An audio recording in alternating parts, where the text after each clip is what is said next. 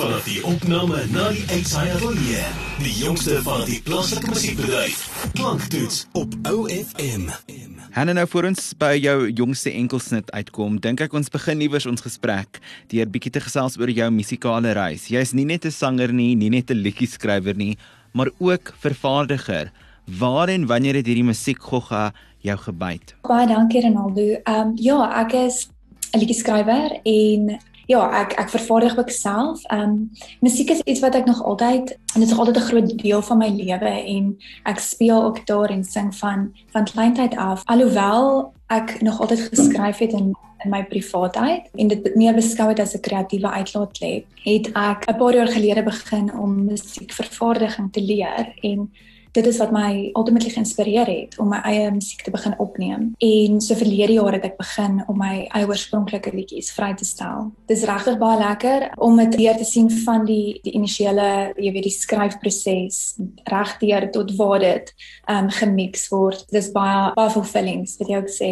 En ja, dis my baie lekker. Ek werk ook saam met ander ehm um, vervaardigers en in Suid-Afrikaanse musiekvervaardigers en ek ek leer ook nog steeds baie by hulle. So dis ongelooflik ongelooflik pret vir my die hele proses. So jy het so 2 jaar gelede verhuis na Denemarke. Hoekom jy's Europa En hoe het hierdie nuwe ruimte of hierdie nuwe milieu jou musiek beïnvloed? Dis reg. Ek het so 2 jaar gelede na Kopenhagen in Denemarke verhuis en ja, ek het net besluit om vir 'n paar jaar aan 'n land te kom bly en veral in Europa waar ek kan reis. Ek moet sê die die musiek hierso, ek is baie meer blootgestel aan so skandinawiese synth-pop musiek. Ja, ek sê dit het my baie geïnspireer om dit ook om inspirasie daai te trek vir my eie musiek ook. Alle paaie is onlangs bekend gestel. Dis regtig as 'n mens daarna luister eintlik so uplifting liedjie. Waar en hoe het hierdie liedjie en die idee vir die liedjie vandaan gekom? Ja, ag dankie. Ek het alle paaie geskryf oor die hinkeringe avontuur en om